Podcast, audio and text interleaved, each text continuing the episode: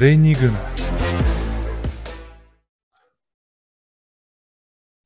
Nii, ja tervist kõigile, kes jälle meid on kuulama siia tulnud või ka vaatama. Järjekordne osa tuleb meil siis välja ning seekord räägime trennist, sest trennikõne podcastis ikka räägitakse trennist, aga trennist, aga ka siis nii-öelda nagu tänane saate külaline ennast on vähemalt minu arusaama järgi iseloomustanud, ehk siis peatreenimisest samamoodi. Et see on selline hästi huvitav sõnade mäng, mis sa oled nii-öelda leiutanud endale. Et tere tulemast, Aave Hannus. Tere, aitäh kutsumast. Ma saan aru, et sina oled siis spordipsühholoogia pioneer või eestvedaja Eestis. Saan ma õigesti aru? No pioneeriks või eestvedajaks mingis mõttes võib mind pidada ainult nende seas, kes tänasel päeval meil meiega on. Et tegelikult see spordipsühholoogia ei ole sugugi nii uus ja kui me siin nüüd Eesti kontekstis mõtleme, siis pikka aega Tartu Ülikoolis õpetas spordipsühholoogiat legendaarne Silvi Oja, nii et kindlasti ma sellist au enda peale küll ei võtaks. Okei, noh, see mulje võib-olla on lihtsalt jäänud, et ma pean tunnistama, et ma olen küll nii-öelda suur psühholoogia huviline, aga kindlasti saab mulle ette heita seda, et ma võib-olla ei ole siis niivõrd kursis kogu selle Eesti teadusliku poolega, võib-olla kui võrd võiks. Aga samas nagu see psühholoogia üldse, et ma saan aru, et noh, sina eelkõige pead ennast siis nii-öelda spordipsühholoogiks või kui palju sinu kohta võib öelda ka nii-öelda siis mingi muu valdkonna psühholoog? No, eks ma ikkagi kõigepealt olen psühholoog, psühholoogiateadlane ja selle raames ma siis olen spetsialiseerunud spordipsühholoogiale. Okei, et selles mõttes selle psühholoogiaga nagu, noh, vähemalt mina, kui hakkan nagu mõtlema, et kui me alustame seda vestlust praegu hästi üldiselt tasandilt, et ja siis nagu üritame seda resolutsiooni nagu teravamaks kogu aeg sättida, et nagu hästi võib-olla klišeelik küsimus, aga nagu psühholoogia üldse, et kuidas nagu sina ise loomustaksid siis psühholoogiat kui võib-olla siis teadusharu või praktikat, et kui sa saaksid niimoodi paari lausega kokkuvõtvalt? Kokkuvõtvalt psühholoogia uurib seda, miks inimesed teevad seda, mida nad teevad. Üritame aru saada, miks me teeme midagi, mis selle ajendid on, mis seda piirab. Me oleme käitumisteadus. Ja siis spordipsühholoogia seal sees uurib seda, et kuidas sporditegemine ühest küljest mõjutab meie psühikat. No näiteks, kuidas spordikogemused mõjutavad seda, kuidas me käitume. Või ka näiteks, kuidas ütleme selline praegu hästi aktuaalne küsimus, tegelikult viimased mitukümmend aastat juba, et kuidas sporditegemine mõjutab meie vaimset tervist.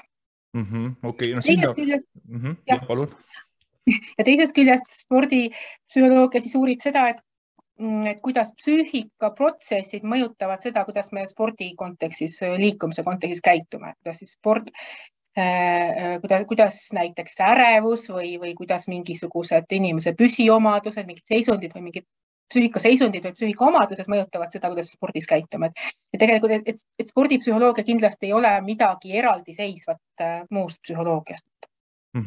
Et noh, siin võib-olla võibki jääda kellelgi mulje, et loomulikult selle spordipsühholoogia, selle, kuidas sport psüühikat muudab, sinna kindlasti me pärast jõuame, aga et sinu hinnangul, kui paljudel inimestel on üldse selline objektiivne arusaam psühholoogiast kui teadusarust, et kas inimestel võib-olla tekib selline pilt silme, et psühholoog on siis keegi, kes sulle mingisugust teraapiat tingimata teeb või midagi sinus üles kaevab või kas sinu hinnangul see, kuidas üldsus psühholoogiat kui praktikat ja teadust mõistab, on nagu objektiivselt aru saadud või seal on mingisugused sellised linnalegendid või mingid stereotüüpsed omadused ka juures?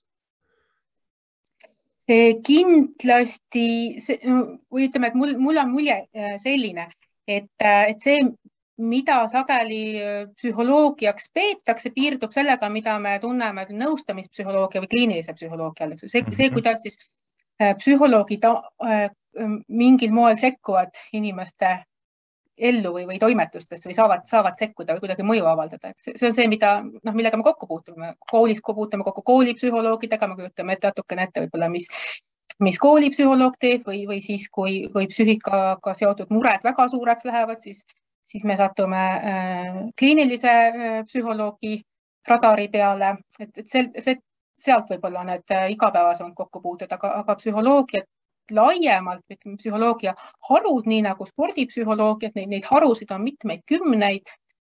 Kui võib-olla selliste igapäevaelu peale rohkem mõelda, siis liikluspsühholoogia näiteks eraldi haruna või militaarpsühholoogia. Kõik sellised eluvaldkonnad tegelikult esitavad erinevaid nõudmisi, millele siis psühholoogia üritab vastuseid anda. Et psühholoogia on kindlasti palju laiem kui see selline psüühika häirete ravimine või kuidagi välja kutsuvates olukordades toimetuleku toetamine.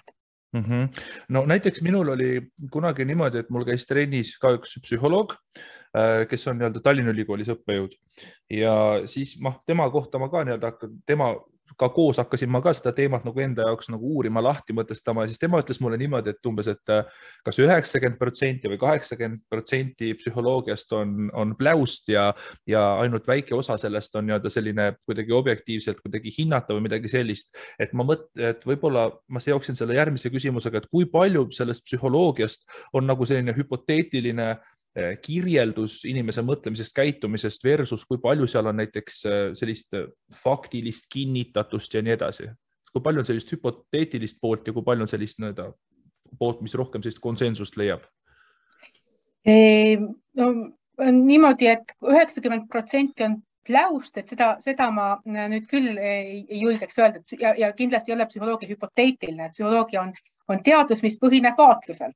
Psühholoogid ei istu tugitoolis ja ei mõtle pöidle keerutades välja, kuidas asjad võiksid olla, vaid nad vaatavad elu, vaatavad seda, mida teised psühholoogid on teinud või muud teadlased ja siis kontrollivad neid hüpoteese, mis neil on tekkinud. Neid hüpoteese, ütleme, et ma toon natukene elulisema näite. Väga sage küsimus, mis tekib sporditeaduste tudengitel, on küsimus, et kuidas ärevus mõjutab sportlase sooritust. See on kõik läbi aastate selline lemmik küsimus, mis tudengidel tekib. Ja siis psühholoogid mitte ei mõtle, kuidas ta võiks mõjutada, vaid nad ikkagi lähevad ja uurivad seda eksperimentaalselt, panevad inimesi erineval määral ärevatesse situatsioonidesse ja vaatavad, kuidas see sooritus mõjutab. Ehk et kui me räägime sellistest psühholoogia teadmistest, siis need teadmised, mis lõpuks on korduvalt kinnitatud ja õpikutesse jõuavad, et nende osas me võime siis küll üsna hästi kindlad olla, et selliseid tulemusi või sellised mõtted, seisukohad on kinnitus saanud. Aga loomulikult ajas need seisukohad muutuvad, uurimismeetodid muutuvad täpsemaks ja teadmised muutuvad täpsemaks ja mõned asjad, mida arvati siis, kui mina alustasin oma õppejõutööd 20 aastat tagasi, mõned nendest asjadest on ka tänaseks päevaks ümber lükatud ja samas paljude asjade kohta on tunduvalt spetsiifilisemad teadmised. Teadmised on täpsemad ja võimaldavad täpsemalt ennustada, et mis olukorras mingisugused seaduspärasused inimese psüühikas kehtivad. Aga siis praegu sellist asja nagu ei ole, et tänase päevani on mingisugune teooria või hüpotees nagu alles, mis ei ole leidnud kinnitust või kas on olemas ka sellised asju, millele ei ole võimalik kinnitust leida, et natukene ta rändab sinna filosoofia poole juurde juba ka näiteks? Neid asju, millele ei ole põhimõtteliselt võimalik kinnitust leida, neid asju teadus ei uuri. Tegelikult see teaduslik uurimise mõte on ju, kui me natukene järele mõtleme selle teaduse tegemise põhimõtte peale, et siis see mõte ongi lükata ümber oma hüpotees. Sul tekib teaduslik hüpotees, et ma ei tea, võtame see sama ärevuse näite, et ärevus mõjutab teatud tingimuste sportliku sooritust sellel moel. Ja siis see teadusliku mõtlemise loogika on selles, et sa üritad seda hüpoteesi ümber lükata. Ühe nurga alt ja teise nurga alt ja kui ta ei lähe ümber, siis see on see, mille kohta me siis võime teha sellise tõsisema järelduse, et ju siis sellistel tingimustel selline seaduspära kehtib. Ehk et teaduslik uurimise iva on ikkagi see, et me üritame siis ümber lükata mingisuguseid seisukohti. Hästi. Nüüd on selline asi, et ma tõenäoliselt reedaksin ennast ja enda tõekspidamisi, kui ma psühholoogiga suheldes praegu seda ei küsiks. Et see on seotud selle filosoofia poolega ka, enne kui me seal sügavalt spordi sisse lähme. Et sina kui psühholoog, kas sina oled kursis sellise psühholoogiga nagu Jordan Peterson? Mõnel määral, aga ma ei ole temaga nii hästi kursis, et ma võiksin selle üle arutlema hakata. Okei, aga ärme siis tema üle väga põhjalt arutama hakka, aga ma tahtsin teda nagu näiteks tuua, et tema nagu, mida on teinud, on siis see, et ta nagu on kasutanud nii-öelda siis lugusi, kas siis on nii-öelda mütoloogilised lood või siis kas või, ma ei tea, piiblist toonud analoogiaid või mis tahes, et inimestel on lugu, et lood nagu sümboliseerivad nii-öelda kangelast, kes peab võtma vastutuse, kes peab nii-öelda siis päästma nii-öelda päeva ja nii edasi, et läbi selle ta kuidagi siis nii-öelda analüüsib neid lugusid ja üritab nagu siis välja tuua, et kõik inimesed umbes peaksid niimoodi käituma ja kõik inimesed peaksid võtma nii-öelda rohkem vastutust ja väljakutseid vastu, et oma elul anda tähendus ja nii edasi. Et kas see on nagu ka mingis mõttes psühholoogiaga seotud või see on juba umbes selline, kuidas ma ütlen, selline kõnepidamine, selline filosoofia nagu rääkimine? Storytelling, eks, et viis, kuidas siis mingisuguseid teadmisi inimestele paremini arusaadavaks teha. Et tihti peale ju tegelikult, eks ma ise teen seda sama viga ala lõpmata, et me teadlastena räägime hirmus keeruliselt. Ja siis see keeruline on kas siis raskesti jälgitav või raskesti mõistetav. Et selles mõttes, kui me suudame oma teadmised selliste igapäeva elu näidete ja inimeste kogemustega ära siduda, siis see loomulikult on võimalus paremini anda edasi ka teadusliku teadmist, kes teadlasena seda teeb. Okei.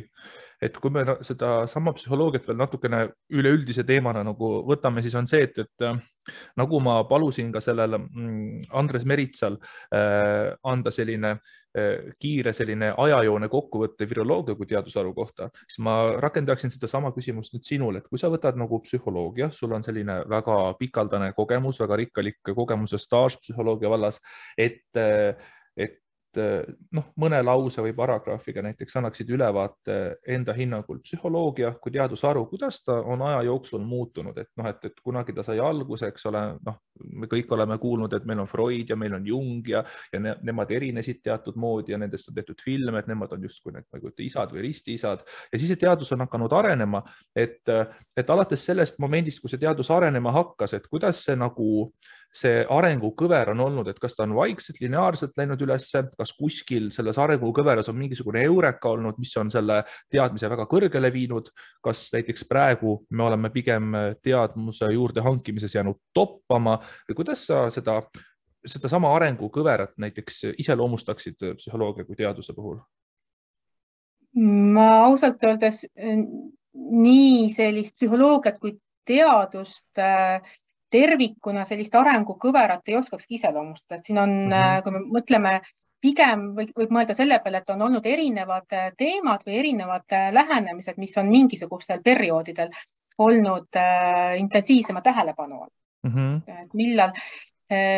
Millal on olnud tähtsam uurida psüühikahäireid, millal on olnud suurem huvi selle vastu, kuidas inimese psüühika töötab. Mina tegelikult oma varasemas teadustegevuses olen olnud kognitiivpsühholoog ehk siis taju, tähelepanu, mõtlemisprotsesside uurija ja on olnud selliseid perioode psühholoogia ajaloos, kus oli väga moodne uurida seda, et mis inimese peast toimub, kuidas mälu töötab, kuidas tähelepanu töötab, kuidas me mõtleme, siis on olnud perioode, kus rohkem tähelepanu on pööratud käitumisele, et pigem see psühholoogia kulgeb selliste koolkondade ja paradigmade vaheldumisena, et ma ei saaks öelda, et me psühholoogiat saame nüüd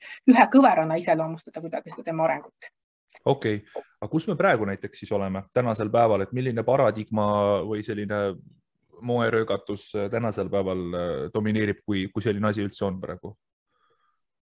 ausalt öeldes ma ei julge öelda, et on mingisugune moeröögatus, mida me paneme praegu psühholoogia juures palju tähele, on see, et muretsetakse selle pärast, kui usaldusväärne psühholoogia on, kui usaldusväärsed on need uurimistulemused, mida avaldatakse, kas teadlased on alati järginud kõige paremaid praktikaid oma järelduste tegemisel, püütakse kontrollida enne järeldusteni jõudmist, et see on üks selline asi, mille peale psühholoogid praegu palju mõtlevad, et kui usaldusväärselt me oma tööd teeme. Okei, aga kui tuleb selline, jälle see paradigma või fookus läheb mingisugusele kindlale teemale, et mis nagu seda ajendab, kas see, mis maailmas toimub või mingi probleemi esile kerkimine nõuab lahendust, või siis kellelgi on lihtsalt vaja mingisugused artiklid ära publitseerida, et kuidas nagu see on, mis dikteerib seda, milline selline paradigma domineerimine parasjagu on? Hea küsimus. Kindlasti domineerib seda see, et mismoodi uurimismeetodid arenevad, kuidas meil on võimalik inimese aju uurida, kuidas meil on võimalik psüühikat uurida, kuidas muutuvad kättesaadavamaks mingisugused andmed. Ma arvan, et see on nagu kõige ilmsem, kuidas me saame aju uurida. Aga nagu ma ütlesin, et kuna psühholoogia on, ütleme, et ta on siis nii mitmetahuline, selliseid selgelt väljendunud psühholoogia harusid on 10, et siis on selliseid mingisuguseid ühtseid trende väga raske välja tuua. Olgu peale. Samas, kui me vaatame psühholoogiat või siis psühholoogi, ma olen aru saanud sellest, et nii psühholoog võib tegeleda selle kognitiivse käitumisteraapiaga või psühhoteraapiaga, sa võid nüüd parandada, ja ka psühhiaater saab seda teha, et kui lähedal psühholoogia või siis psühholoog näiteks on psühhiaatrile, et kindlasti neil on mingisuguseid kattuvusi, aga paratamatult on neil ka erinevus, et ma olen aru saanud, et psühhiaater kirjutab tabletti välja ja psühholoog siis küsib, et kuidas sa ennast tunned või väga lihtsalt robustne selline näide tuua, et äkki annad enda kommentaar, et kuidas sa neid veel eristaksid, et mina ise näiteks saaksin ka oma uudishimu rahuldatud, et mis nende peamine nagu vahe on. See, mida sa kirjeldasid, on juba üsna õige, et psühhiaater on arst ja psühholoog on siis psühholoog.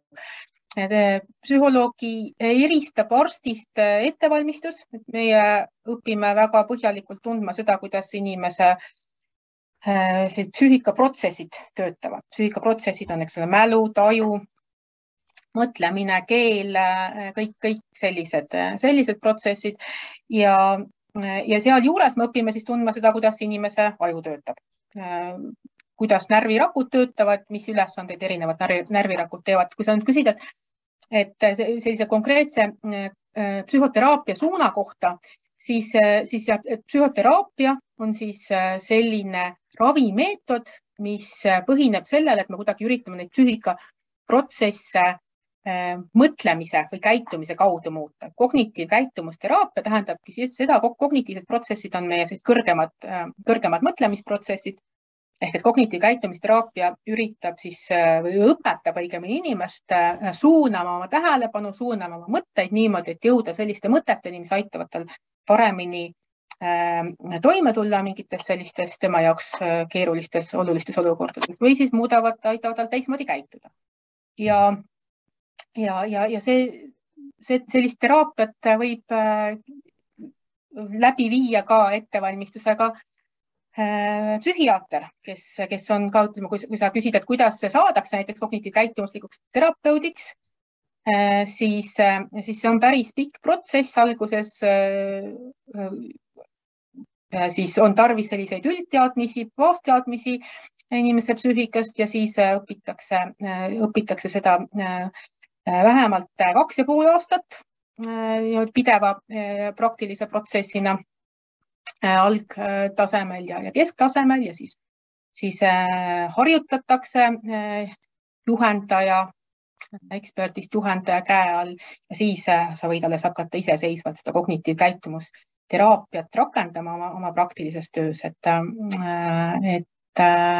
need psühhiaatrid, kes on sellise väljaõppe läbinud, nemad saavad oma töös seda teraapiat ka kasutada ja näiteks kombineerida seda siis ravimiteraapiaga, kui vaja. Kas seda saab iseloomustada, nagu mul praegu tuli mõttelõng, et see on nagu vaimne füsioteraapia nii-öelda, et see on mõnes mõttes, kui meil on füsioteraapia, eks ole, ütleme, keegi on vigastada saanud, siis tegelikult füsioteraapia on ka mõnes mõttes nagu trenn, aga ta on nagu vigase inimese treenimine tagasi normaalsusesse. Ja mida ma olen kuulnud, et ongi siis nii-öelda see kognitiiv- ja käitumisteraapia on umbes ka, et me üritame siis nii-öelda inimesele, kellel on võib-olla mingi häda küljes või ta on mingis mõttes vaimselt katki, talle siis doseerida seda sama nii-öelda mürki väiksemas doosis, et ta sellega ära harjuks. Et üks näide, mis ma olen nagu näinud ja kuulnud, on siis see, et mürk nagu jutumärkides muidugi, et keegi kardab paaniliselt lifte, siis sa näitad talle kõigepealt, räägid liftist, siis võib-olla järgmine kord sa näitad talle fotograafi liftist, siis järgmine kord sa lähed, näitad reaalelus lifti, siis ütled võib-olla ülejärgmine kord, et lähme lifti juurde ja siis ütled, et võib-olla ole hea seisa 10 sekundit liftis, et see on nagu selline koormuse või selle ärritajaga kokkupuute intensiivistamine. Kas see on nagu, olen ma valesti aru saanud sellest või mitte? Ei, täitsa õigesti aru saanud. See, mida sa praegu kirjeldasid, on sobilik meetod hirmu ravimisel, ärevuse ravimisel. Üks asi, mis iseloomustab kognitiiv-käitumuslikku teraapiat, on see, et erinevate raskuste või erinevate probleemide, erinevate psüühikahäirete raviks on erinevad meetodid ja see, mida sa praegu kirjeldasid, selline järgjärguline siis selle ärevuse põhjusega kokkupuutumine või kokkupuute loomine on efektiivne, tõendatult efektiivne viis, kuidas ärevust ravida. Seal nagu see konks ongi see, et sa mitte lihtsalt ei suuna inimest järgjärgult järjest keerulisemate ärevust tekitavamate olukordade juurde, vaid tegelikult õpetad teda, kuidas selles olukorras ärevusega toime tulla niimoodi, et ta saab kogemuse, et kui ta selle olukorras püsib, siis ärevus hakkab iseenesest langema. Enamasti, kui ütleme, et kui meil on see koerahirm, me oleme näiteks koera käest hammustada saanud, siis meie ajus tekib seos koer, hirm ja kui me järgmine kord koera näeme, siis see hirm tekib uuesti. Ja tavaliselt, mida inimesed teevad, kui nad enda jaoks hirmutavate olukordadega kokku puutuvad, on see, et nad üritavad põgeneda. Ja siis tegelikult nad ei anna endale võimalust kogeda, et kui seda koera rünnakut ei toimu, et see hirm hakkaks iseenesest ka ära minema. Niimoodi sellised ärevuse probleemid suurenevad tänu sellele, et me ärevust tekitavatest olukordadest põgeneme. Või neid kuidagi väldime, või kui me otseselt ei põgene, siis me hakkame oma peas midagi tegema selleks, et sellest ärevusest kiiresti vabaneda. Ja nüüd on päris pikka aega teada, et kui me tegelikult selles olukorras, seda hirmu või ärevust tekitavast olukorda jääme, ja seda ärevust talume, siis ta hakkab iseenesest langema. Ja kui me selle ära kannatame, et ta iseenesest langeb, koerapilti vaadates. Ootame võib-olla pool tundi, vaatame koerapilti, võib-olla vähem, seda on raske ennustada. Väga suurt ärevust tekitavate olukordade puhul võib minna 1,5 tundi, kui sa mõtled selle koera peale ja vaatad koerapilti, aga see ärevus hakkab iseenesest langema. See tuleb nagu ära taluda selle olukorras. Ja sellise treeningu tulemusena siis tegelikult see ärevus enam ei tulegi tagasi. Ja see on see mõte, aga kui me mõtleme mingisuguse teise psüühikahäire peale, siis näiteks depressiooni peale või söömishäire peale, siis seal on jälle teistsugused ravivõtted efektiivsed. Okei, aga kui see ärevus tuli meil siin mitu korda sisse, et siis küsiks ka selle kohta, et mis asi on üldse ärevus ja miks inimeses ärevus tekib? Paratamatult kõik tänapäeval tunnevad igal pool ärevust. Me kuuleme seda, et psühholoogide ajad on täis broneeritud, psühhiaatrite ajad on täis, et justkui väga palju inimesi maailmas on aina ärevamad. Depressioonini võib-olla ka veel jõuame, aga anna kommentaar ärevuse kohta. Ärevus on selline, kasutaks võõrsõna, mittespetsiifiline ebamugavuse hirmutunne. võrreldes hirmuga, hirmu puhul me teame, mida me kardame. Kardame näiteks eksami läbi kukkuda, siis meil on eksami hirm. Ärevuse puhul me päris täpselt ei tea, mis on, mida me kardame, aga meil on selline ebamäärane hirmutunne. Ja selle põhjuseks on teadmatus. Ärevuse põhjuseks on teadmatus, ennustamatus, iga olukord, kus me ei tea, kuidas meil läheb või mis millega juhtub, tekitab ärevust. Ärevus on tegelikult siis selline meile evolutsiooni käigus kujunenud kaitsereaktsioon. Kui me ärevust ei tunneks, me jääks esimese ristmiku peal auto alla. Ärevus on midagi, mis on võimaldatud meil pika evolutsiooni käigus ellu jääda või on võimaldatud ellu jääda nendel, kes suudavad kogeda ärevust. Ärevus annab meile märku, et peaks olema tähelepanelik. Midagi võib toimuma hakata. Selles mõttes ärevus iseenesest ei ole halb. Ja ta on nagu normaalne reaktsioon teadmatusele. Et nüüd halb on see, kui meil seda ärevust on väga palju ja väga pikalt niimoodi, et meil tekib selline pidev kõrgendunud ärevus, pidev kroonilise stressi reaktsioon, et see on see, mis meie organismi välja kurneb ja meid lõpuks haigeks teeb. Aga kui sa küsid, et miks meil tänapäeval seda ärevust just kui rohkem on, siis põhjus ongi see, et meie elu on keeruline, elu on palju komplekssemaks, kiiremaks muutunud, nõudmised, mida me endale esitame, on kõrged, ajasurve on suur ja selles teadmatuses, selles sellises suures kontrollimatuses, ebamäärasuses ja ajasurve tingimustes ongi täitsa normaalne minna ärevaks. Ongi küsimus selles, et kuidas me õppime aru saama, et kust selline normaalne, terve ellujäämiseks kohane ärevus läheb üle selliseks kliiniliseks psüühika probleemiks, millega tuleks midagi ette võtta. Samas inimesi on palju, inimesed on erinevad. Inimesed jagunevad, psühholoogias seda vist on eriti levinud, et isikuomadused ja meil on siis need kõverad, et äärmustel, kas kui sa kujutad selle IQ kõver, eks ole, et võime sellega näiteks tuua, et inimene muutub ärevaks, kui tal on siis teadmatus tuleviku ees, aga küsimus ongi, ma saan aru, siis selles ärevuse määras, mida ta genereerib selle teadmatuse ees. On väga enesekindlaid inimesi olemas, kes mina ka näiteks ei tea, võib-olla mingisugused asjad on tulemas, et mis ma nendega kuidas ma nendega hakkama saan, aga see ei kutsu minus väga palju ärevust esile.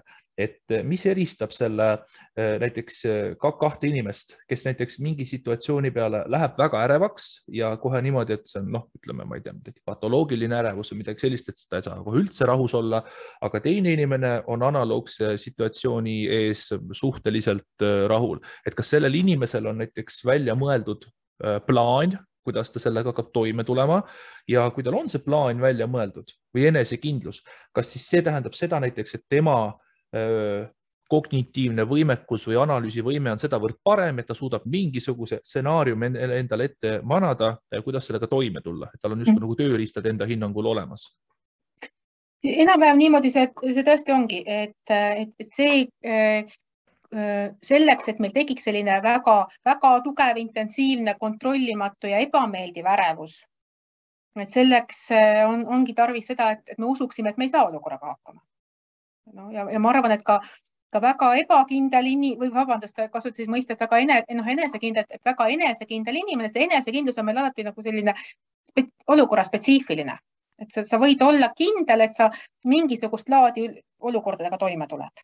Ja enamasti see enesekindlus põhinebki varasemal kogemusel. Sa tead, et sa oled analoogsete olukordadega varem toime tulnud ja siis sa usud, et ma tulen selle olukorraga ka toime. Ja võt nüüd see toimetuleku uskumus ongi see, mis võimaldab siis ärevusega hakkama saada, ärevust maha reguleerida, öelda, et mis iganes juhtub, et ma tulen sellest olukorrast nii või teisiti välja. Aga nüüd sellised kliinilised häired, probleemid tekivad just sellel juhul, kui meil ei ole neid toimetuleku oskusi. Ütleme, et kui meil ei ole häid kogemusi, kuidas ärevusega toime tulla, kui me usume iseenda kohta, et ma olen kehv oma emotsioonide juhtija, kui mul on kalduvus mõelda teatud äärmuslikul moel. võib-olla sa oled ka kuulnud, et osa inimesi ütlevad, et ma ei ela seda üle, kui ma eksami läbi kukun. Mõni teine ütleb, et kukun läbi, õpin uuesti ja lähen proovin uuesti, eks ole. Et see erinevus nagu tulebki sisse sellest, et milline on meie toimetuleku prognoos nii-öelda. Kas on ärevus või neurootilisus?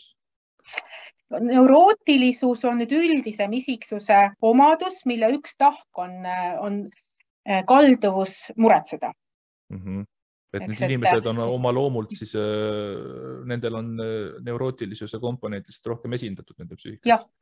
Jah, et kui on see neurootilisus ja selle sees ärevus, püsiärevus või kalduvus muretsema hakata on nii-öelda kõrgem või tugevam, et siis nendel inimestel on, nemad kalduvad rohkem muretsema. Aga see ei tähenda, et sa peaksid olema selline muretseja oma kõrge neurootilisuse või kõrge muretsemiskalduvusega, vaid sa saad õppida, kuidas mõelda ja neid mõtlemise mustreid nii-öelda, mida siis kognitiivkäitumuslikud terapeudid õpetavad, et neid on erinevaid, sõltuvalt just sellest, et mis moodi need mõtted selle konkreetse inimese peas käib.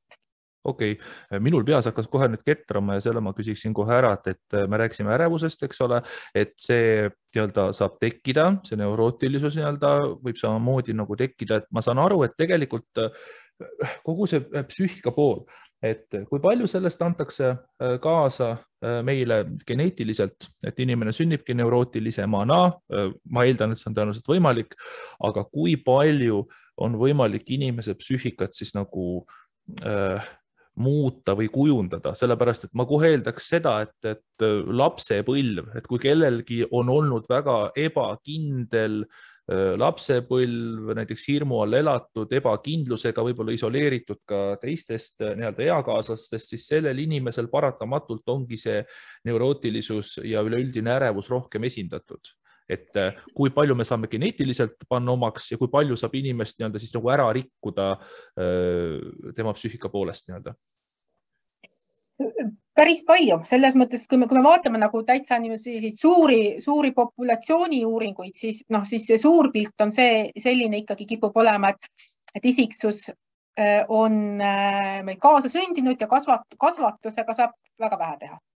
Aga nüüd see, mida sa välja tõid, et ma iseloomustaksin neid mõistega traumakogemus. Sellised kas traumaatilised suhted, kus lapsest esimese eluaasta jooksul pole palju välja tehtud või on ta pidanud üksinda karjuma, vajadused on jäetud rahuldamata, ta on saanud oma sellise ettekujutuse elust, et teiste inimeste peale ei saa loota. Et sellised varased lapsepõlve kogemused küll saavad psüühikat päris palju mõjutada. Tegelikult ju hilisemad psüühikahäired saavad ikkagi nagu oma juured alla lapsepõlve või noores eas. See võib teine äärmus ka olla näiteks, et kui me laseme lapsel karjuda, laps ei looda teiste inimeste peale, samamoodi me saame teise äärmusesse ka minna, et kui kõik lapse vajadused, käsud ja soovid tingimust, et ta momentaalselt nagu rahuldatakse, eks ole. Et siis on samamoodi, et ta on harjunud, kasvabki selline boss või selline kamandaja nii-öelda ja tõenäoliselt nii-öelda kui kodus kõik asjad nii-öelda tehakse ette taha ära nõudmise peale, siis seda sama saab kanda ka eakaaslastele edasi ja võib-olla kas on võimalik, et sealt tulevad siis nagu need noorijad või midagi sellist. No ma jällegi nagu nii mustvalgelt ei julge mõelda, sellepärast, et inimese psüühikat mõjutavad alati igal hetkel väga paljud erinevad tegurid. See teebki sellise inimese käitumise ennustamise raskemaks võrreldes näiteks kiviga, eks ole, kui me teame, millest kivi on koosneb ja kui kõrgelt ta kukub ja vastu, mida ta võrkab, et siis me saame nagu palju suurema kindlusega väita, kui suure augu ta lööb. Inimese häda ongi see, et inimesele mõjuvad mitmed tegurid, et me oleme ikkagi nagu nii mitmete omaduste selline kombinatsioon, et ma ei julge niimoodi küll öelda. Meil on alati, kui me mõtleme sellest psüühikahäire kujunemisest, siis meil on alati riskitegurid ja kaitsetegurid. ja nüüd see, et kas see risk realiseerub, kas see selline kehv kasvukeskkond väljendub lõpuks või mõjutab lõpuks nii palju psüühikat, et sellest saab psüühikahäire, see sõltub sellest, kui palju on kaitsetegureid. Kas... sellepärast jah, raske ennustada.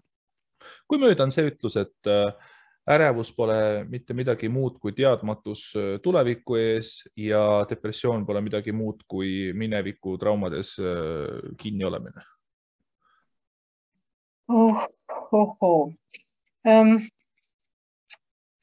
No ma jällegi nagu selle mitte midagi muud jätaksin sealt vahelt ära.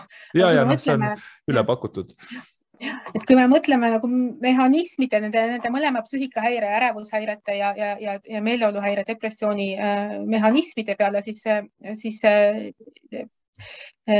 põhimehhanism on tõesti see ärevuse puhul, et me muretseme ja muretsemine nende asjade pärast, mida sa ei saa kontrollida, on see, mis meid selle ärevuse juurde viib ja lõpuks muretsemine muretsemise pärast. Ma saan aru, et ma muretsen ja siis ma hakkan muretsema, et kuidas see mulle mõjub, et ma muretsen. Ja depressiooni puhul tõesti see oma kogemuste üle juurdlemine, miks see juhtus, miks see just minuga juhtus, mida see minu kohta ütleb, et minuga selline asi juhtus, järelikult kui selline asi minuga juhtus, järelikult ma olen selline teistsugune, kuidagi teistest viletsama ja minu tulevik on tume, et mingil määral sellel väljendusel on muidugi tõe põhi all. Aga ma täitsa kujutan ette, et need küsimused, mis ma küsin, et nad on võib-olla justkui selliseid ühesõnalisi vastuseid, nagu tahaks, et ma saan aru, et sa tunned, et neil on nii raske vastata, et it depends, eks ole, on tõenäoliselt see kõige õigem vastus sellele. Kui sa lubad, ma kirjeldan natukene, kuidas kognitiivkäitumuslik terapeut töötab, kui me siin juba sellest teraapia suunast rääkisime. Et siis see töö tegelikult niimoodi käibki, et psühholoog-terapeut kogub inimese käest infot selle kohta, kuidas tema elu on siiamaani kulgenud ja mis talle praegu muret valmistab ja üritab siis aru saada just selle inimese puhul, et miks ta sellisesse olukord on jõudnud ja miks see olukord üle ei lähe. Nimetame seda nagu juhtumi kontseptualiseerimiseks. See tähendabki seda, et me loome siis sellise unikaalse kirjelduse selle inimese kohta, sobiva kirjelduse, mille pärast tema probleem selline on ja mille pärast see probleem üle ei lähe, kus nõiaringist on. Ja siis me saame hakata siis sellele juhtumile, sellistele probleemidele sobivate võtetega seda nõiaringi siis lahti kangutama. Et sellepärast ma ütlen, et see on ikkagi rätsepa töö psühhoteraapia. Okei, ja siit mul tuli kohe üks küsimus edasi, et kui inimene käib teraapias, kui palju loomulikult ta saab abi, aga kas selline asi on ka levinud, et inimene tuleb oma muredega ja siis ta eeldab, et psühholoog ülekantud mõistes väänab tal kondid paika ja tal ei ole enam valu, vaid pigem on ikkagi niimoodi, et sa lähed psühholoogi juurde, sa saad sealt abi, mingis mõttes selliseid nõu või juhiseid, aga päeva lõpuks pead ikkagi olema sina see, kes ennast korda teeb. Et mis see suhe on ja et kui palju psühholoog aitab, kui palju peab inimene ise ennast aitama ja kas sa oled kokku puutunud selliste asjadega ka, et inimene tuleb ja ta eeldabki, et sina nagu räägiksid ta terveks ja pärast ta läheb sinu kabinetist minema ja ise nagu midagi ei tee. Ja, et sellist ettekujutust on küll palju, et ma lähen nagu arsti juurde ja kirjutatakse tablett välja, siis ma võtan selle ära ja siis korras.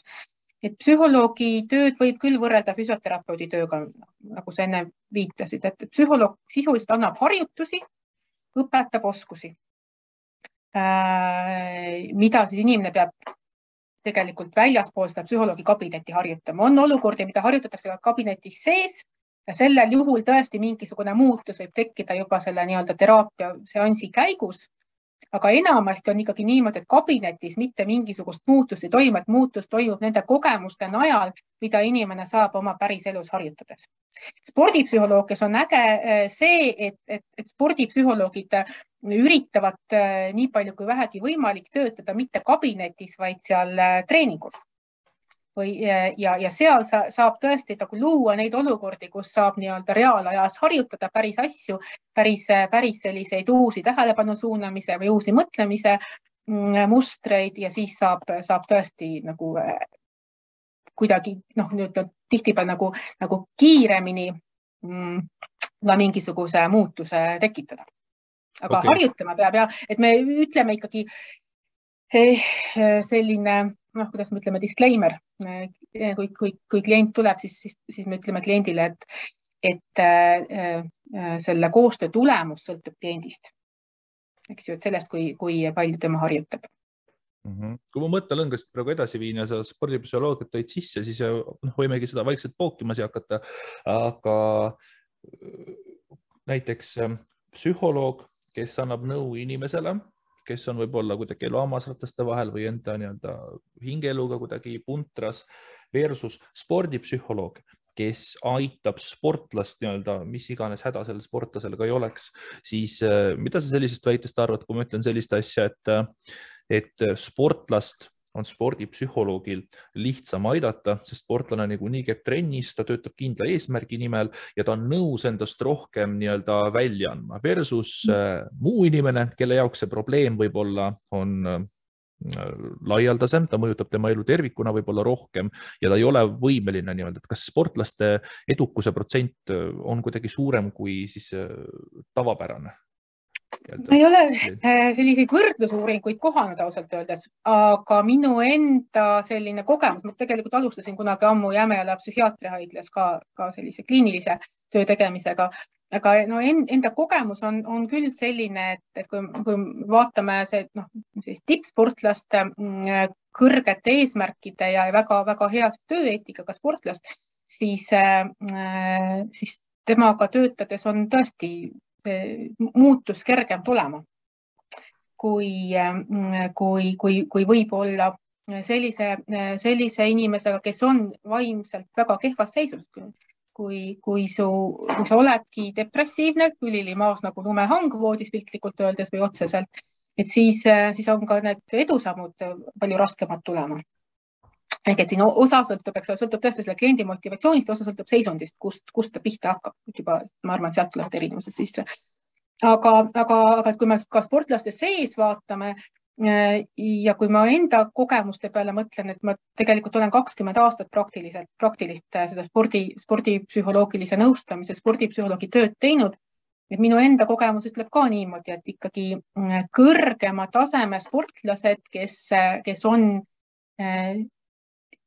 juba selle spordipsühholoogi juurde jõudmise hetkeks näidanud väga suurt meelekindlust iseenda arendamisel, et nende areng ka oma psühholoogilist oskust arendamisel kipub nagu tõhusam olema võrreldes nendega, kes tulevad ja loodavad, et äkki ma saan siit midagi kasulik, aga täpselt ei tea, mida ja mille jaoks.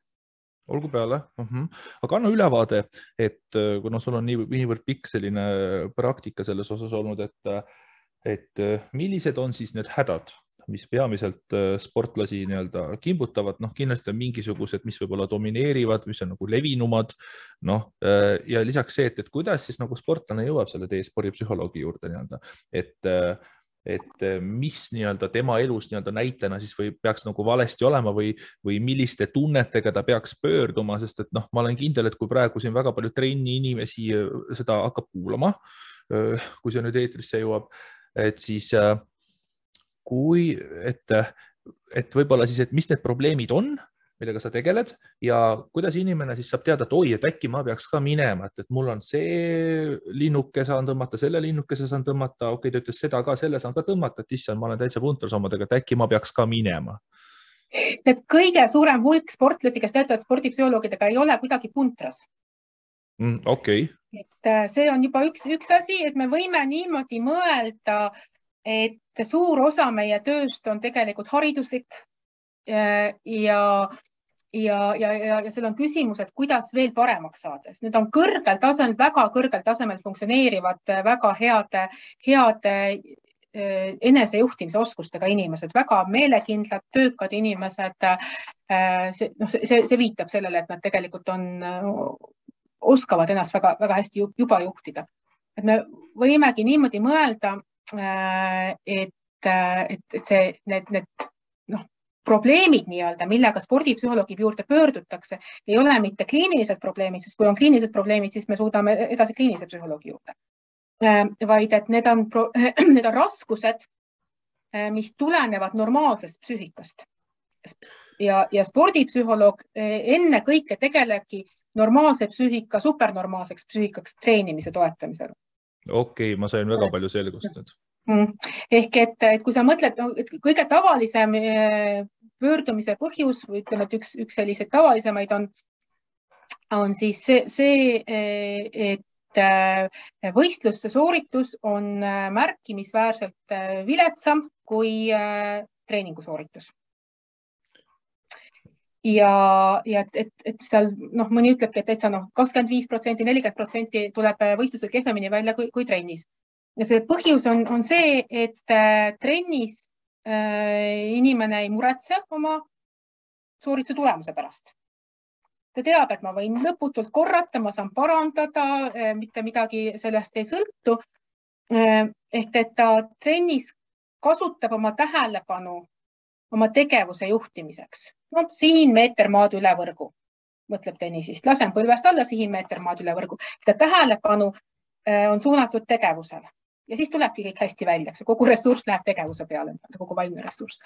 Aga kui ta läheb võistlustele, siis läheb osa vaimsest ressursist nende mõtete peale, et ta on must nõrgem, temale ma küll kaotada ei tohi. Kui ma selle mängu kaotan, siis on turniir läbi, mis ema-isa arvavad, mis treener arvab, mis alaliit arvab või mis olümpiakomitee arvab sellest minu sooritust. Ehk et tähelepanu läheb tegelikult see sooritus tagajärgede peale, mida me ei tea, mis juhtub. Ei ole võimalik ka kuidagi ennustada, mis juhtub, eks ole. Ehk et see teadmatus, tähelepanu suunamine tuleviku teadmatutele sündmustele on see, mis enamasti sportlasi häirib ja mis teda ärevust tekitab. Ja kui meil ärevus tekib, siis me lihased lähevad pingesse, painutaja ja sirutaja lihased hakkavad kokku tõmbama samaaegselt, meie koordinatsioon halveneb, tekivad vead, väsime kiiremini ära ja sellepärast tekivadki nii taktikalised vead, sellepärast, et me ei suuda mängus sees olla nii hästi, siis me mõtleme tuleviku peale ja tehnilised vead, sellepärast, et me ei suuda oma keha enam nii hästi koordineerida. Aga põhjus on see, et tegelikult see tuleviku pärast muretsemine, kui ma ütlesin, see ärevus on normaalne. See ongi normaalne psüühika. Siis spordipsühholoog tegeleb sellega, et ta õpetab sisuliselt seda normaalset psüühikat ära kavaldama. Kuidas hoida tähelepanu ka väga olulises olukorras, tajutavalt olulises olukorras sellele, et lasen põlvest alla ja siin pool meetrit üle võrku. Okei, ma nüüd vist panin sellise pildi kokku, sa seletasid selle selles mõttes nii hästi ära, et muidu mul oligi alati nagu see, et okei, meil on psühholoogia, siis on need spordipsühholoogid, et umbes nad tegelevad sportlastega, aga nagu ma aru siis saan, ongi see, et just kui võib-olla selline arusaam, mingil määral mul ka oli umbes, et kui sa oled sportlane ja näiteks sa kannatad kas siis mingisuguse tugeva ärevuse all või sa kannatad depressiooni all või sul on mingisugune muu selline vaimne probleem, eks ole, et siis sa peaksid ikkagi minema psühholoogi juurde, mitte spordipsühholoogi juurde, sellepärast, et sa juhtumisi oled sportlane. Ja siis, kui sa ütlesid seda, et terve psüühika supertasandile nagu ajamine, et see ongi siis umbes sama, et kui tippsportlasel on väga peen läbimõeldud treeningplaan, siis nagu sina ütledki peatreener, et siis sinu spordipsühholoog annab siis väga peene läbimõeldud treeningplaani siis nii-öelda vaimule või siis teeb nii-öelda vaimule nii-öelda lihashooldust või midagi sellist, eks ole, et see sooritusvõime oleks veel parem. Et ongi, et kui ma olen sportlane ja mul on depressioon, siis ma lähen ikkagi psühholoogi juurde, kes depressiooniga tegeleb, mitte spordipsühholoogi juurde, sellepärast, et ma juhtumisi olen sportlane. Ja võib olla niimoodi, et on mõistlik töötada selles depressiooni sportlasel nii spordipsühholoogi kui kliinilise psühholoogiga, et see võib olla meeskonnatöövajadus, sellepärast, et sportlastel kipuvad olema ka mõnikord unikaalsed need depressiooni põhjused, kuna sportlaste puhul, sportlastel on tänapäeval psüühika häireid sama palju kui tavalistel inimestel. Kuigi nende eluviisid lubaksid palju paremat vaimset tervist. Põhjus ongi see, mis elu tippsportlased elavad. ootused on hästi kõrged, nad on pidevalt avalikkuse kõrgendatud tähelepanu all, nad reisivad palju, nad vahetavad oma elukohti või asukohta, neil ei ole sellist nii tugevat sotsiaalset sõprade võrgustikku nagu tavalistel inimestel. Ehk et need on põhjused, mille pärast sportlaste vaimne tervis on kehv. Siin mõned aastad tagasi austraallased uurisid oma tippsportlasi, tervet Austraalia tippsportlaste populatsiooni ja igal teisel oli vähemalt ühe psüühikahäire sümptomid. Ehk et ja sportlaste suitsidaalsus on kõrgem, ehk et sportlaste, ütleme sellest, kui me tippspordist räägime, ka noorte tippspordist tegelikult, siin sellistest noorte olümpial käivatest sportlastest, et siis nende vaimne tervis on habras just sellepärast, et nad elavad sellist, ütleme, väga pingelist elu. Ja sellepärast siis on mõistlik sportlase puhul, kui on tegemist vaimse tervise probleemidega, vaadata, et kas need on mingid sellised probleemid, kus on spordipsühholoogi vaatest abi. Sellepärast, et meil on kohati selliseid erimeetodeid, mida me rakendame, või natuke teistsuguseid meetodeid lisaks siis kliinilisele psühholoogile. Aga tõesti, et kui on tegemist depressiooniga või söömishäirega või ükskõik millise psüühikahäirega, siis õige koht alustamiseks on kliiniline psühholoog. Ma arvan, et ma võin suhteliselt suure kindlusega väita, et paljusid inimesi huvitaks see, mis toimub psühholoogi kabinetis või spordipsühholoogi kabinetis või mis toimub siis nende treening paigas, kui spordipsühholoog on seal juures, kui ta töötab oma sportlasega. Et lihtsalt sellise uudishimu rahuldamiseks, et kas sa suudad tuua mingisuguse sellise hüpoteetilise stsenaariumi, et milline sinu näiteks siis see töö välja näeb, et milliseid selliseid teraapiavõtteid sa kasutad või millist sellist coachingut sa kasutad, et kuidas sa tema selle vaimse kapatsiteedi viid sinna supertasemele? Kui on tegemist sellise sportlasega tõesti, kellel mingisuguseid psüühikaprobleeme ei ole, siis me tegeleme psühholoogiliste oskuste treenimisega. Ja see tähendab seda, et sportlane harjutab oma mõtete suunamist, iseendaga rääkimist, sisekõnet. See on võib-olla selline hea asi, mida kirjeldada. Kui me oleme teadvusel, siis me räägime iseendaga. Meie peas toimub selline dialoog. Nendes olukordades, mis muutuvad kuidagi pingelisemaks, siis me paneme tähele, et me hakkame iseendaga rääkima. Tõenäoliselt sa oled ise pannud tähele, et me kirume ennast, ütleme, et kuidas ma sain nii lolli vea teha. Kuidas ma ei oleks tohtinud niimoodi. Ehk et selline normaalne psüühika on see, et me räägime iseendaga ja kipume iseennast kritiseerima. Ja siis see, mida nüüd sportlased treenivad, on see strateegiline sisekõne, ehk et me mõtleme valmis, mil moel endaga rääkida mingisuguses olukorras, näiteks korvpalli vabaviske joone peal. Mida endale öelda? Normaalne on mõelda, et ma ei tohi mööda visata, kui sa viskad mängu viimast otsustavat vabavisat näiteks. Ja siis see, mida me sportlasega teeme, on see, et me arutame läbi, mida sa võiksid endale öelda, millest sul oleks kasu selleks, et hoida tähelepanu selle peal. Lihtsalt viskan sisse. Tegelikult, aga sa ei pea, kui sa oled korvpalli treeninud 15 aastat, siis sinu keha teab, kuidas korvi visata, vabavisat. Sa ei pea mõtlema sellest, et ma pean sisse viskama. Sa võid mõelda, et lihtsalt peale. Ja su keha teab, mida teha selleks, et pall sisse läheks. Ehk et võib juhtuda, et sportlane leiab, et teda aitab mõte, et lihtsalt viska.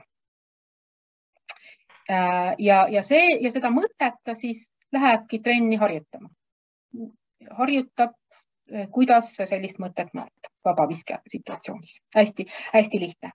Ehk et me teeme valmis enamasti töölehtede peale, erinevate oma oskuste treenimiseks erinevad töölehed, me kirjutame töölehtede peale valmis, mida mingisuguses olukorras mõelda, kuhu oma tähelepanu suunata ja siis sportlane harjutab seda.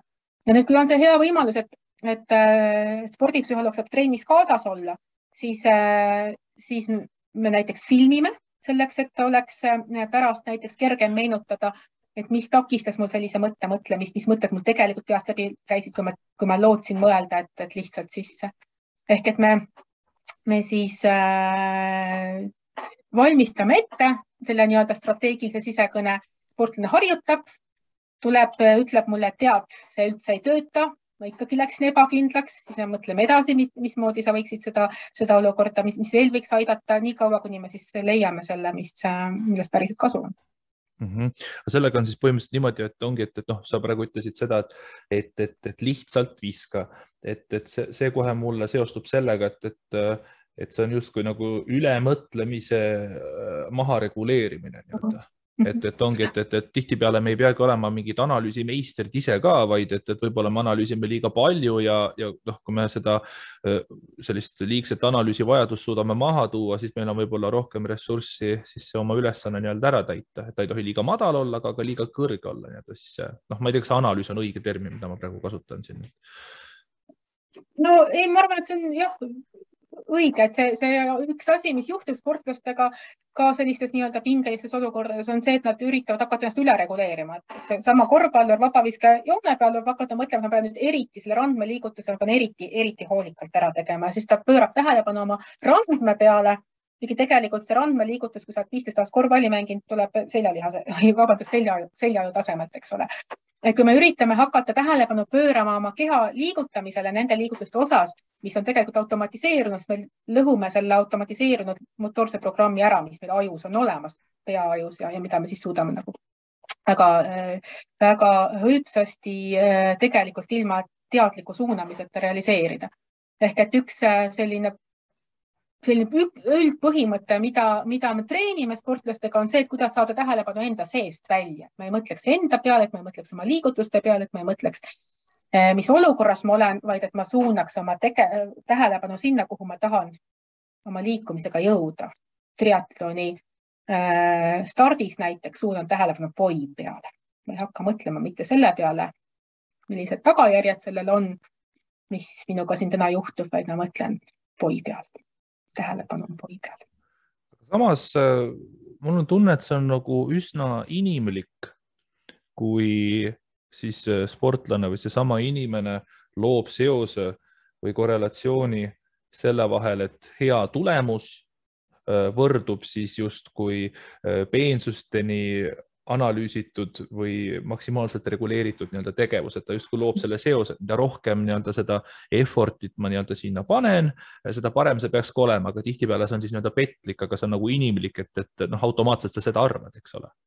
Jah, et mida, no nii, selline üks võib-olla lihtne näide on see, et inimesed usuvad tihtipeale, et selleks võita peab tahtma võita. Võidab see, kes tahab kõige rohkem võita. Tegelikult ega need ei ole ju tahtmise maailmameistrivõistlused, need on ujumise maailmameistrivõistlused või jalgratasõidu maailmameistrivõistlused. Võidab ikka see, kes kõige kiiremini ujub. Ehk et küsimus ei ole mitte selles, kes tahab, vaid selles, kes suudab oma vaimse ressursi kulutada korrektse tehnika jälgimisele, taktikaliste otsuste tegemisele, pingutamisele. Ega muud ei olegi tarvis. Me ei pea võistluse tegema midagi sellist, mida me kunagi trennis ei ole teinud. Inimesed paratamatult erinevad oma psüühika poolest ja isikuomaduste poolest ka. Näiteks, et paratamatult on inimesi, kes on rohkem neurootilisemad, paratamatult on inimesi, kes on rohkem sellised vastutulelikumad või nagu see leebemad, eks ole, on inimesi, kes on rohkem konfliktsemad, domineerivamad ja nii edasi. Et kui nad nagu sporti üle kanda, siis kas on olemas teatud isiksuse tüüpe või nagu nende isikuomaduste kombinatsioone, mis ennustavad paremat edu sellele indiviidile ja on olemas sellised isiksusomaduste kombinatsioone, mis siis nagu ennustavad vähem edu ja näiteks spordipsühholoogil on mõne selle kombinatsiooniga keerulisem töötada, mõnega lihtsam. Et kas neid inimesi saab niimoodi nagu kategoriseerida? Spordis ei ole leitud, et mingisugune isiksuse tüüp nii-öelda või mingi isiksuse omaduste komplekt ennustaks paremat sportliku sooritust. See sportlikus, ütleme selline kõrgtaseme sportlikus soorituseni jõudmine on nii paljude erinevate tegurite kombinatsioon, et isiksus küll sellist süstemaatilist rolli ei mängi. Et üks asi, mis on selge, üks isiksuse omadus, suur isiksuse omadus on meelekindlus, kohusetunne, võime ennast kokku võtta, et see on küll üks hea asi, millest sportlastel kasu on. Üks asi, mida sportlastel palju on perfektsionism. Sport armastab perfektsioniste. Kui sa ei oleks perfektsionistlik, siis oleks raske seda iga halli kivi 3 korda ümber keerata ja sealt veel 0,2 sekundit kuskilt otsida iga päev. Et sportlastel kipub perfektsionism kõrgem olema ja perfektsionism iseenesest on see 2 teraga mõõk. Et kui see perfektsionism väljendub selles, et me oleme väga murelikud ja usume, et mitte kunagi ei olnud piisavalt hea, küllap sa oled ka kuulnud sportlasi, kes tulevad võistluselt ja ütlevad, et alati saab paremini. Ja kui ma usun ka seda, et alati saab paremini, et ükskõik kui hästi mul läks, mul ikka ei olnud piisavalt hea, et siis see on midagi, mis muudab sportlased ärevaks järgmine kord, kas nüüd on piisavalt hea järgmiste võistluste eel ja võib niimoodi tasapisi läbi põletama hakata meid. Et selline nagu väga terava enesekriitikaga ja enesega rahulolematus ja perfektsionism on see, mis sportlastele tihtipeale nagu tagasilöök annab ja millega tuleb siis mille suunamisega tuleb tegeleda.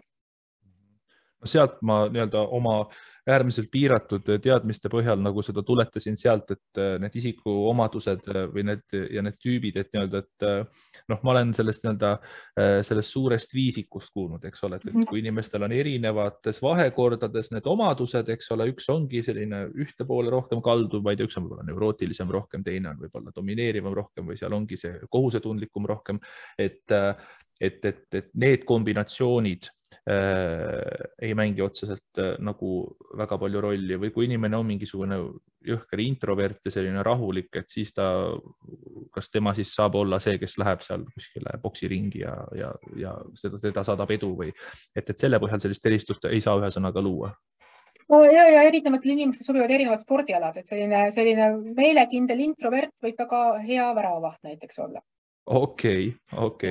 Jah, et ütleme niimoodi, et iga pott leiab oma kaane, et igale inimesele on tema sport ja tema positsioon. Hästi. Üks asi, mida ma tahtsin üle küsida, mina kunagi osalesin ühel sinu koolitusel ka ja seal ma mäletan, oli juttu rituaalidest. Et just kui sportlastel on mingisugused rituaalid, mida nad siis teevad, et ma loodan, mul on õigesti meelde jäänud ja ma olen seda terve aeg valesti mäletanud, et just kui mul on kindel tegevus või võib-olla ma teen juba liiga, et sundtegevus, et ma pean midagi tegema enne oma sportliku katset või mingisugust asja, sest see on minu rituaal, see aitab mul tuua võib-olla kuidagi meelerahu või eneseusku või on mingi ebausu komponent ka seal sees. Et anna kerge kommentaar nende rituaalide põhjal ja kas sellist ohtu ei ole, et see rituaal võib ühel hetkel mingisuguseks OCD-ks üle minna ja inimeste hoopis segama hakata? Rituaalide häda ongi see, et nad hakkavadki segama, sellepärast, et kogu sinu eneseusk või see kindlustunne, tegelikult see ei ole siis eneseusk, kogu su kindlustunne rajanebki selle rituaali täitmisel. Et kui ma rituaali ei täida, kui ma ei pane neid 3 käevõru käe peale, siis mul ei lähe hästi, siis mul läheb halvasti. Ja rituaalide tunnus ongi see, et neil ei ole tegelikult loogilist või funktsionaalset seost selle sooritusega. Käevõru, maskott.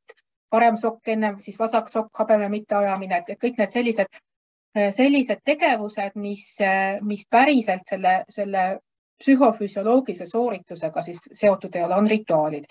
ja need, millest on kasu sportlastel, neid me nimetame rutiinideks, sellist funktsionaalselt sooritusega seotud siis enesekindluse mõtted, iseendaga rääkimise, sama selline strateegilise sisekõne kasutamine, tähelepanu suunamine, lõdvestavate harjutuste tegemine või vastupidi üleskütvate harjutuste tegemine vastavalt sellele, kas sul on tarvis siis ennast rahustada või üles kütta.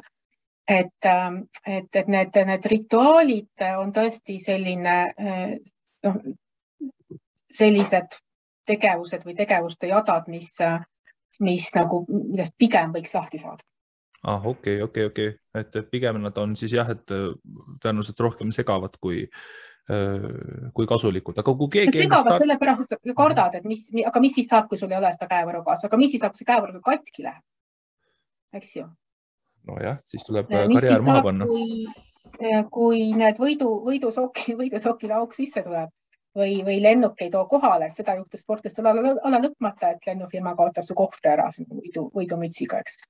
Et need rituaalid on siis sellised mingisuguste väliste objektidega seotud pigem ja rutiinid on need, mis on seotud siis meie iseenda psüühika reguleerimisega.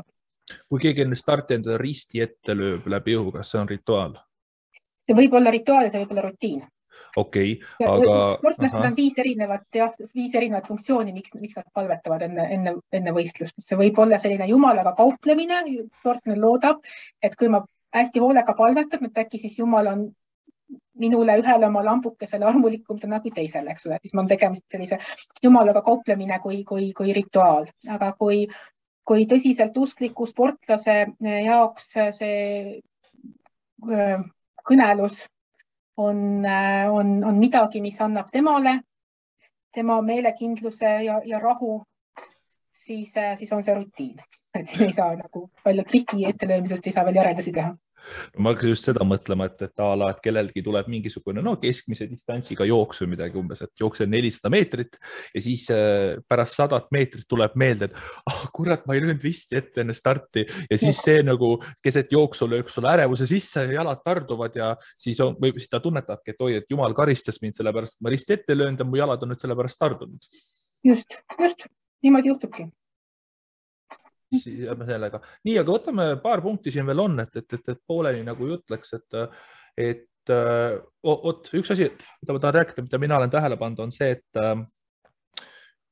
aga see ei ole võib-olla nüüd spordipsühholoogia põhine, aga sotsiaalkultuuriline ootus ja surve, et meie kehad näeksid teatud viisi välja ja ma tahan seda ühendada nii-öelda siis nende kehakuvandiga ja kehakuvandia häiretega ka. Et ühelt poolt nii sportlased kindlasti peavad olema välimuselt ka, kui on esteetilisemad spordialad tants, eks ole, olen igast õudus jutte kuulnud, et lubatakse üks õun päevas süüa tantsijatele või siis, et väga järsult lennatakse peale, et sa oled paks, eks ole, et see toitumise häire on sinna väga aldis tulema või siis nii-öelda näiteks kui keegi läheb jõusaali, eks ole, siis ühelt poolt see võib olla nagu tubli ettevõtmine, lihaste kasvatamine, samas, mida mina tean kirjandusest, on kindlasti välja tulnud ka seda, et tegemist on siin ebakindluse maskeerimisega või siis isegi teatud lapsepõlve traumade, ütleme siis nii-öelda manifestatsioon või kuidagi siis nii-öelda midagi selle nii-öelda muskulatuuriga kompenseeritakse või siis nii-öelda kehas alenemisega.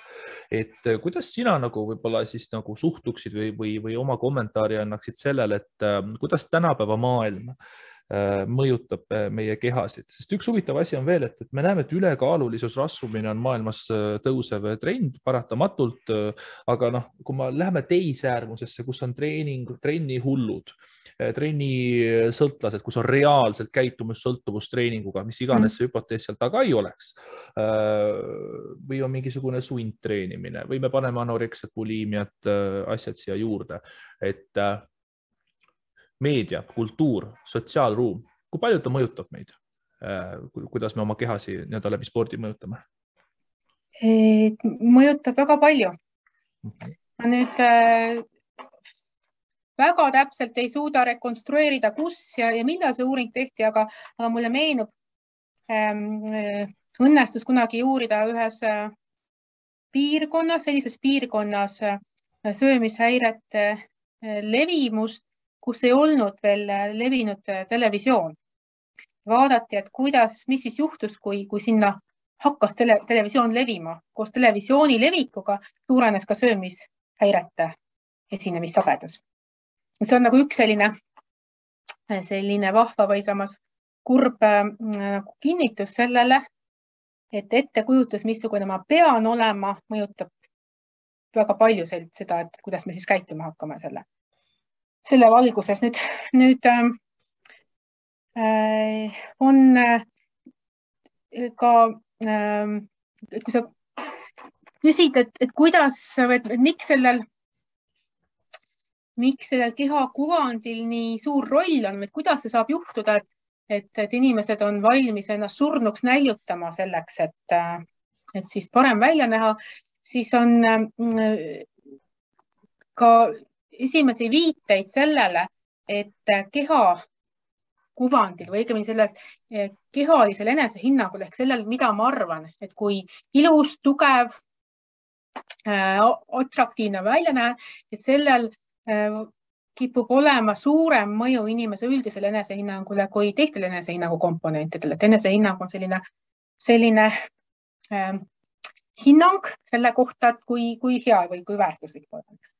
Ja seal on erinevaid tahke, on akadeemiline enesehinnang, ehk et mida ma arvan, kui nutikas ma olen, kui hea peaga ma olen, ja siis on sotsiaalne enesehinnang, et siis ma arvan, kui hea suhtleja ma olen, kui kergesti ma sõpru leian ja nii edasi. Ja siis üks enesehinnangu komponentidest on kehaline enesehinnang ja nüüd mõni aeg tagasi avaldati üks uuring, mis küll näitab seda, et kehalisel enesehinnangul võib olla suurem mõju üldisele enesehinnangule kui teiste komponentidele. Meie keha on midagi, mis paistab välja. Me näeme seda ise ja me saame seda teistega võrrelda palju selgemalt kui teisi oskusi. Samas meil just kui inimkonnal tervikuna on olemas teatud universaalsed ilu või esteetika reeglid või nagu standardid. Toome näiteks, et võtame sale, kehaehitus või sportlik või kergelt muskulaarne. Kõhulihased on paista, paksud juuksed, sile nahk, nooruslik välimus ja nii edasi.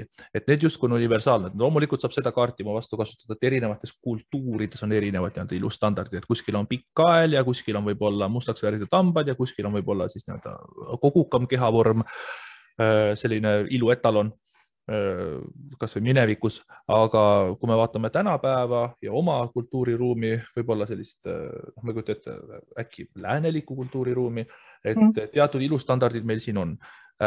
Miks nad just sellised on? Miks me näeme neid standardeid selliste ihaldusväärsetena? Miks me tahame just sellised olla?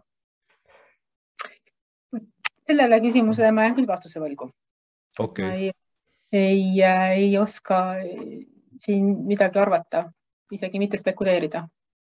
Okei. Jah, hästi. Siis peab kuskilt, jah, eks siis sellele kunagi küsimuse leiame.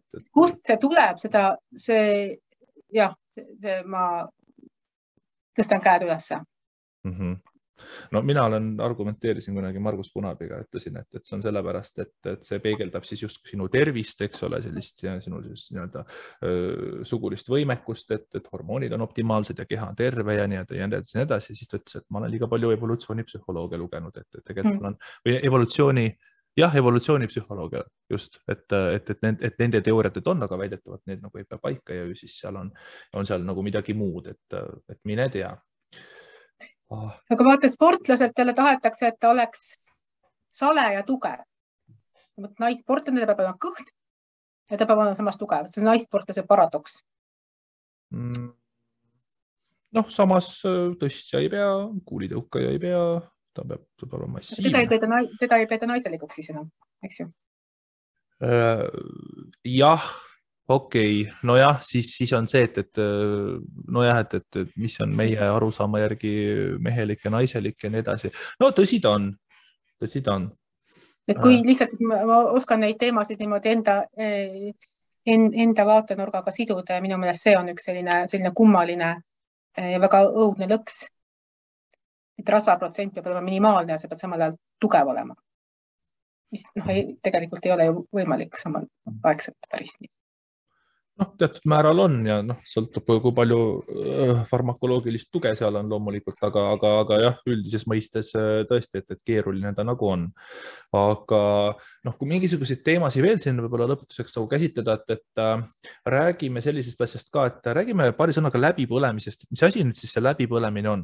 Et või nii-öelda, kui keegi põleb läbi, siis see kohe minul seostub sellega, et tal kuidagi siis see vaimne ressurss on otsakorral, ta ei ole kuidagi siis nii-öelda teo või töövõimeline enam oma asjadega hakkama saama, et mis selleni viib ja mis siis täpselt inimese sees toimub, kas seal on füsioloogiliselt ka mingid muutused siis, kui inimene on läbi põlenud? Läbi põlemiseni viivad korduvad ebaedukad toimetulekupüüdlused. Kui sa proovid ja ei tule välja ja proovid ja ei tule välja ja veel kord proovid ja ei tule välja ja niimoodi päevast päeva. Ehk et seda võib-olla illustreerib see, kui ma kirjeldan, kuidas sportlased läbi põlevad. Sportlased põlevad tavaliselt niimoodi läbi, et nad proovivad oma tulemust, oma eesmärki saavutada, nad ei saavuta seda eesmärki. Ja siis nad proovivad uuesti.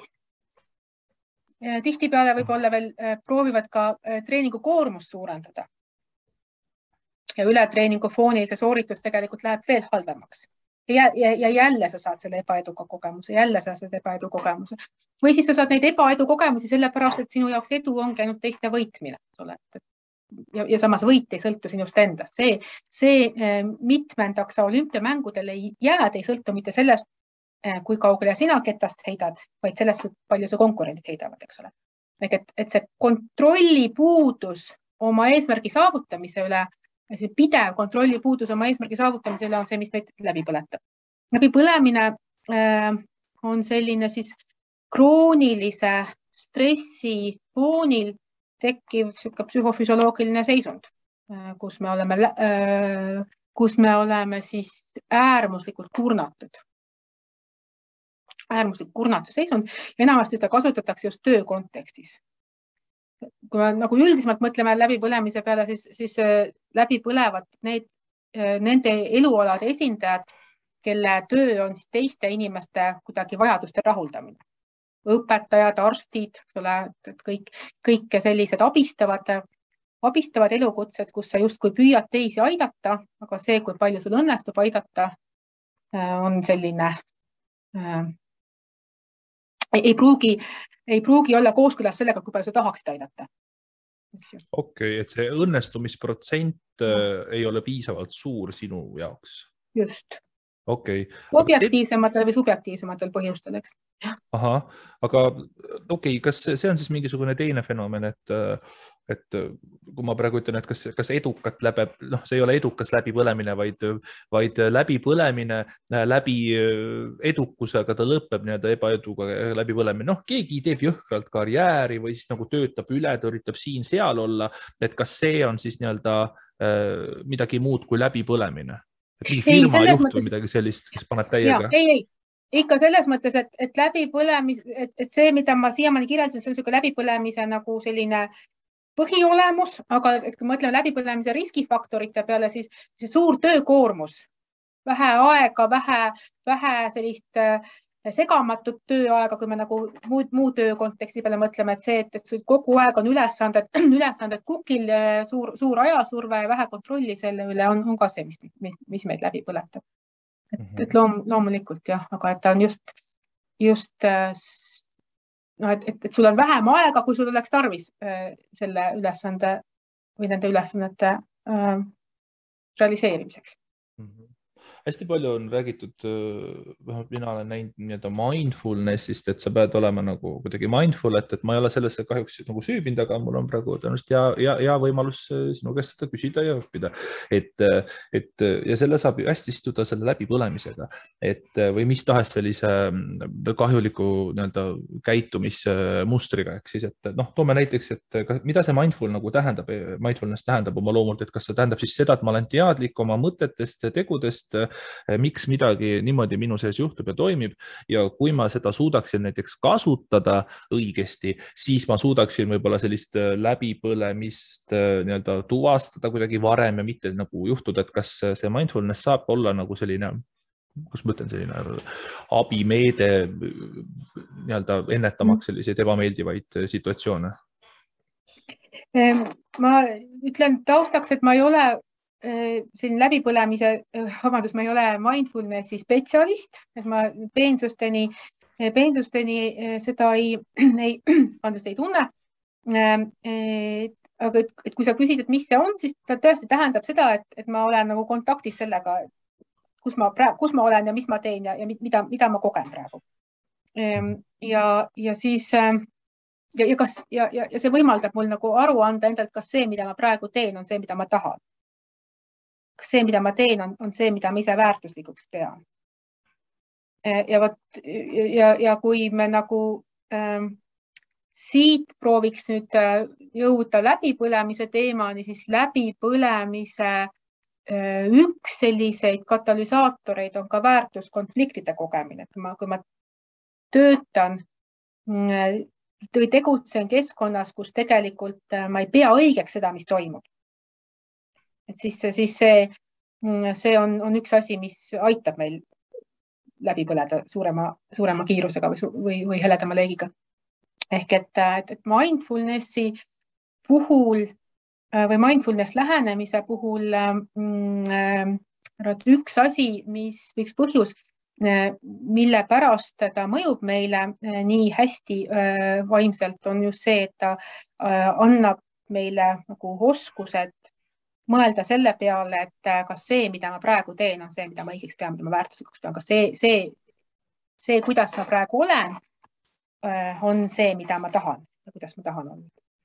Hästi, aga kindlasti tõenäoliselt seda läbipõlemise määra mõjutab ka stress või muud sellised negatiivsed või traumaatilised situatsioonid elus. Toome näiteks, et kui mina olen nagu tuletikk ja ma panen selle tuletiku põlema, eks ole, ta on mul näppude vahel, siis teatud hulga ta põleb ja siis kuni ta jõuab alla, hakkab mind kõrvetama, eks ole. Nüüd, kui ma olen väga stressis või mul on midagi mingi selline underlying issue, siis kas see saab olla niimoodi, et see tuletikk on mul poole lühemaks murtud ja oluliselt kiiremini see leek jõuab mu sõrmedeni ja ma põlen kiiremini läbi, saan rutem kõrvetada.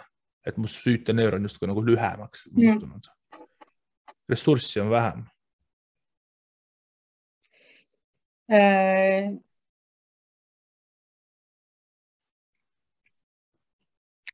Ma jäin siia nagu selle peale mõtlema, et kus me siis nagu selle joone tõmbame, et kus see läbipõlemine algas. Et kas see läbipõlemine algas ikkagi siis, kui tikk oli terve või siis, kui ta oli poole peale põlenud juba. Et praegu sinu näites mulle ei mulje, et pool tikku oli kuidagi, sa mõtled, et see on kuidagi varasem elukäigus pooleks murtud ja siis põled tänu sellele kiiremini läbi. No näiteks ütleme, et see tikk sümboliseerib siis läbi põlemisprotsessi ennast, et tegelikult ju ühel, ma praegu lihtsalt nagu mõtlen seda mõtet, et sellel hetkel, kui sa avastad, et sa oled läbi põlenud, siis see ei ole ju nüüd niimoodi, et oi, ma täna nüüd ärkasin, läksin tööle ja ma nüüd täna põlesin läbi, vaid sellele on tõenäoliselt eelnenud teatud sündmuste jada, mis on sind selleni viinud ja tõenäoliselt seda see tikk nagu sümboliseeriks. Aga toome näiteks nüüd, et aga sa oled pidevalt seal, ütleme nii, et sul see tikk nagu ei lähe põlema. Sa peaaegu alati on läinud, aga veel ei ole läinud, aga kui sul on nüüd mingisugune stress või traumaatiline situatsioon elus, siis kui see tikk peaks põlema minema, siis ta on nagu murtud ja lühem juba ja siis ta põleb. Kui ta põlema läheb, siis ta põleb oluliselt kiiremini nagu läbi. Et sa oled vastuvõtlikum läbi põlemisele põhimõtteliselt. No, et ega see läbi põlemine nagu füsioloogiselt, ega ta ei olegi midagi muud kui selline krooniline stress. Jah. Ütleme, kui meil on akuutne stress, midagi ehmatas mind või anti mulle mingisugune uus ülesanne, siis ma reageerin, see stress aitab mulle toime tulla, eks ole, eriti kui ma alguse juurde tagasi läheb, et ma mõtlen, et oo, sellist asjaga, et ma olen varem hakkama saan ja ma reguleerin selle stressi uuesti alla, eks ole. Et see läbipõlemine tähendabki seda, et me oleme nagu krooniliseks stressis, meil stress püsib, sellega kaasnevad igasugused erinevad psühhofüsioloogilised muutused organismis ja nüüd, kui me oleme jõudnud sellise, kui see on pikka aega kestnud, enamasti ka läbipõlemine võtabki aastaid. Et kui see on pikka aega kestnud, siis jõutakse sellise kurnatuse staadiumile, kus siis lõpuks kukubki kõik see kaardimajakene kokku.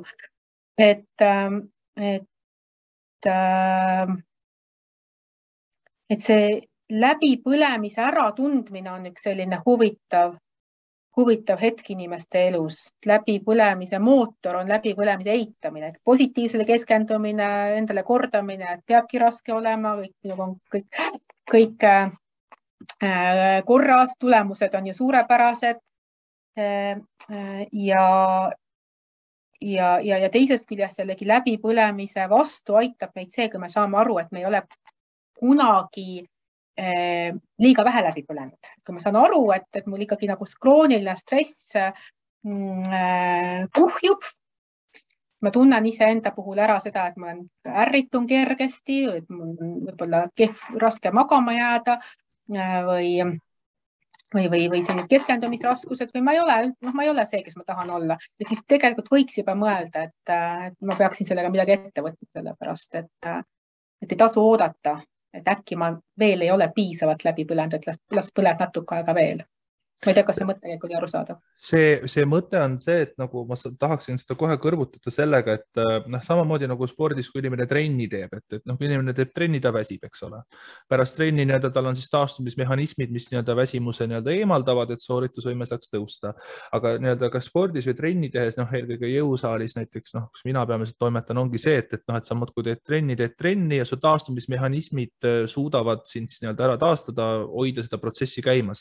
Aga alati on kuskil see murdepunkt, mis hetkest, kui see piisavalt puhkust ei anna, sa küll taastud ära, aga see taastumise ressurss ühel hetkel saab otsa ja selle murdumispunkti tagajärjel ebaproportsionaalselt kiiresti hakkab see väsimus kuhjuma, eks ole, nagu selline eksponentsiaalne kasv, nagu koroonakõver või midagi sellist. Et tõenäoliselt selle läbipõlemisega vaimselt on samamoodi, et sul on nagu see vaimne väsimus või stressitase, aga ühel hetkel siis see toimetuleku võime selle stressiga, mis on vaikselt kuhjunud, murdub ja see kasv läheb jälle eksponentsiaalseks ja seal siis see läbipõlemine on. Et seda ma mõtlesingi ennem, et sa hakkad juba ammu läbi põlema, aga see läbipõlemise või stressimäär on niivõrd tolereeritud, et ta ei ole probleemiks ja kui sul on nii-öelda valu läbi vaimselt ka tugevam, eks ole, siis ongi see, et sa avastad, et issand, ma olen juba läbi põlenud siis, kui sa oled juba sealt kuristiku äärelt juba alla kukkumaas, mitte veel ääre peal, midagi sellist. Siis kui oled haiglas. Just, et väga raske on nagu siis nii-öelda seda viimast, seda ohutulukest nagu tähele panna, et see juba ammu hakkas põhimõtteliselt. Me räägimegi kordame endale, et kõigil on raske. Ja hoiame jah niimoodi.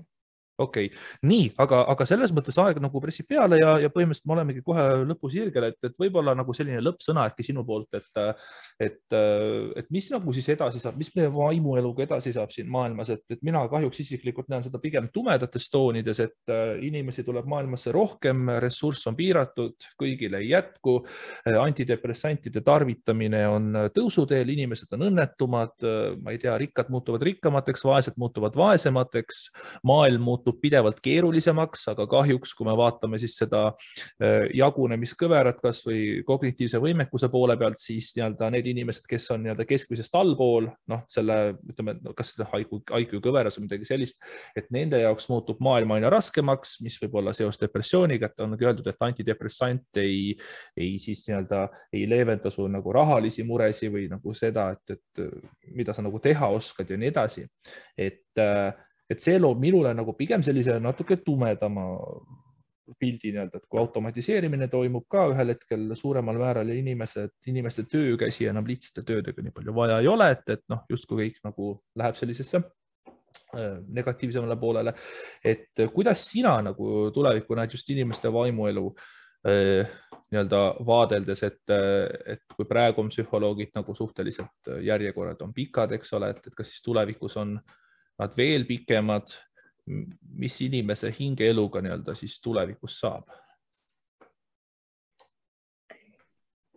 No vot, kui teaks, mis saab, ega ongi väga raske ennustada, eks, et kõige lihtsam on öelda, et ma ei tea, mis saab ja ma keskendun sellele, mis praegu on, et olla mindful ja teha kõige paremal moel seda, mida ma kõige paremini oma arust oskan. Teisest küljest üldiselt kipun nagu sekundeerima selles minu perspektiiviga, et raske on siin selliseid väga positiivseid suundumusi näha, kui me vaatame minevikku ja vaatame seda, kus me praegu oleme, eks, et midagi. Teine pool, millele nagu keskenduda, on ka see, et paljud inimesed tunnevad huvi selle vastu, kuidas oma vaimse tervise eest hoolt kanda ja ega vaimne tervis ei ole ka midagi, eks ülejäänud tervisest lahutatud, et ikkagi on palju inimesi, kes mõtlevad selle peale ja kes teadvustavad seda iseenda eest hoolitsemise vajadust ja küllap neid mida psühholoogia saab pakkuda, on järjest selgemaid sekkumisvõtteid või selliseid enda seisundi reguleerimisoskusi. See on see, mida me teha saame. Me saame õppida iseenda eest paremini hoolt kandma, kui me mõistame seda psüühikat selgemini ja täpsemini. See on see, mille peale mina saan loota. No võib-olla see asi ka, et inimene näiteks võib mõelda, et millised tegevusi ma praegu teen, et näiteks, et millised mu harrastused on, et siin võib olla selline kõige ligemalt või kõige vahetum psühholoog on see, kui sa võtad, ma ei tea, alkoholipudeli ja hakkad näiteks sinna seda, et võikski võib-olla, et kas see oleks nagu mõistlik soovitus, et inimene võiks vaadata, et kui inimesel on stress või probleemid, et siis paratamatult otsib leevendust ja kas siis nendega tegeledes, mis on nagu selline silmitsi seismine probleemidega ilmtingimata raskem asi või siis nende eest põgenemine, et eskapism, et kas inimene siis näiteks ongi, et tal on probleemid ja siis ta vaatab, et kui ma palju alkoholi näiteks tarbime, et see on siis minu viis peitu pugemaks nende probleemide eest või selle stressi taseme eest, et kui inimene suudaks vaadata, et milliseid meetodeid ta praegu kasutab toimetulekuks, et neid kriitiliselt hinnata, et võib-olla näiteks üks selle pudeli vahetada näiteks, ma ei tea, psühholoogi visiidi vastu, sest et summa summarum üks visiit versus igapäeva õlut juua näiteks teeb suht sama välja. Et näiteks, et mida ma kasutan abi saamiseks nii-öelda. Ma arvan, et meil ei ole kunagi nii palju ressurssi, et me igale inimesele suudame individuaalteraapiat pakkuda või individuaalset nõustamist. Et ikkagi see, millel ilmselt on rohkem perspektiivi rahva vaimse tervise hoidmisel, on see, kui me toome psühholoogialast, vaimse tervisealast teadmist rohkem kooli, lasteaeda, nendesse kohtadesse, kus inimesed niigi juba on ja kus neil on võimalik muu hulgas õppida enda eest hoolitsemist. Kui ma nüüd jällegi korra spordipsühholoogias võin hüpata, siis spordipsühholoogias räägitakse praegu väga palju sellest, et treenerid on need, kes õpetavad eluoskusi.